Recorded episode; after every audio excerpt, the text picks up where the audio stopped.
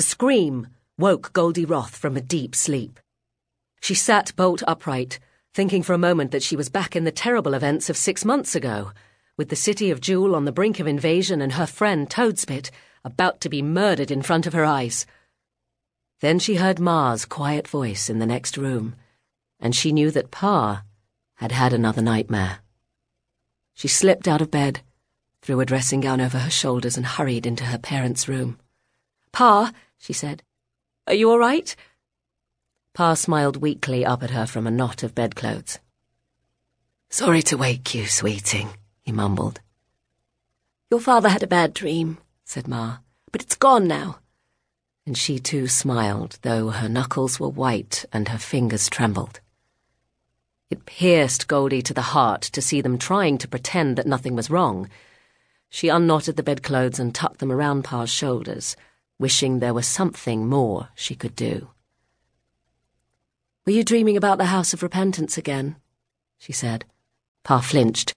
He and Ma glanced at each other, and a world of pain and sorrow passed between them. It was a little more than 10 months since the two of them had been thrown into the dungeons of the House of Repentance.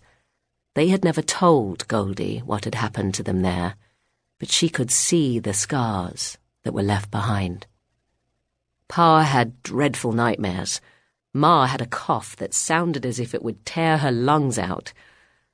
They were both too thin, and even now, long after their release, they had an exhausted look about them, as if something was gnawing at them from the inside. Goldie wished that they would talk to her about it, but they never did. Instead, they sighed and changed the subject. A message came for you today, sweeting," said Pa, struggling to sit up. "Where did I put it? It was from the Museum of Dunt." This time it was Goldie who flinched, although she hid it so well that her father didn't notice. Memories flooded through her. Toadspit, his whole body plastered in mud, turned toward her and laughed. A warm canine tongue swept across her face, and a deep voice rumbled, "You are as brave as a bristlehound." With an effort, she dragged herself back to the present. Pa was fumbling for a scrap of paper that lay on the table beside the bed. "Here it is." His forehead creased. "It's from Herodan and Olga Ciavolga. It seems that they want you to be the museum's Fifth Keeper." "Fifth Keeper of the Museum of Dunt?" The familiar longing welled up inside Goldie so suddenly and so strongly that she could hardly breathe. She said nothing, but Pa must have seen some echo of it on her face. Do you want to be Fifth Keeper, sweeting? Because if you do," interrupted Ma, "we wouldn't stop you. We wouldn't dream of stopping you. It's just that it's such a big responsibility," said Pa. "We're worried that it might be too much for you." "And," Ma gripped Goldie's hand, "and you'd have to be away from home such a lot." She began to cough. Goldie patted her gently on the back and tried not to think about the Museum of Dunt and how very much, she wanted to be Fifth Keeper.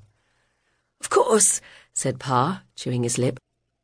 "It's possible that Herodan and Olga Ciavolga really need your help.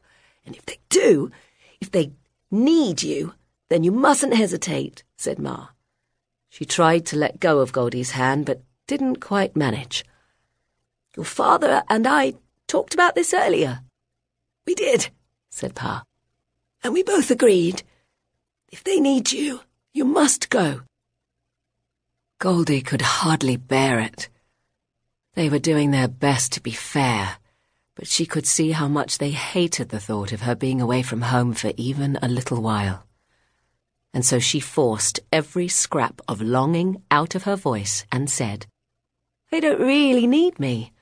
They've got Sinew and Toadspit to help them." Pa frowned, wanting to believe her. "Are you sure? You're not staying home because of us, are you?" said Ma, still clutching her hand. "You mustn't do that.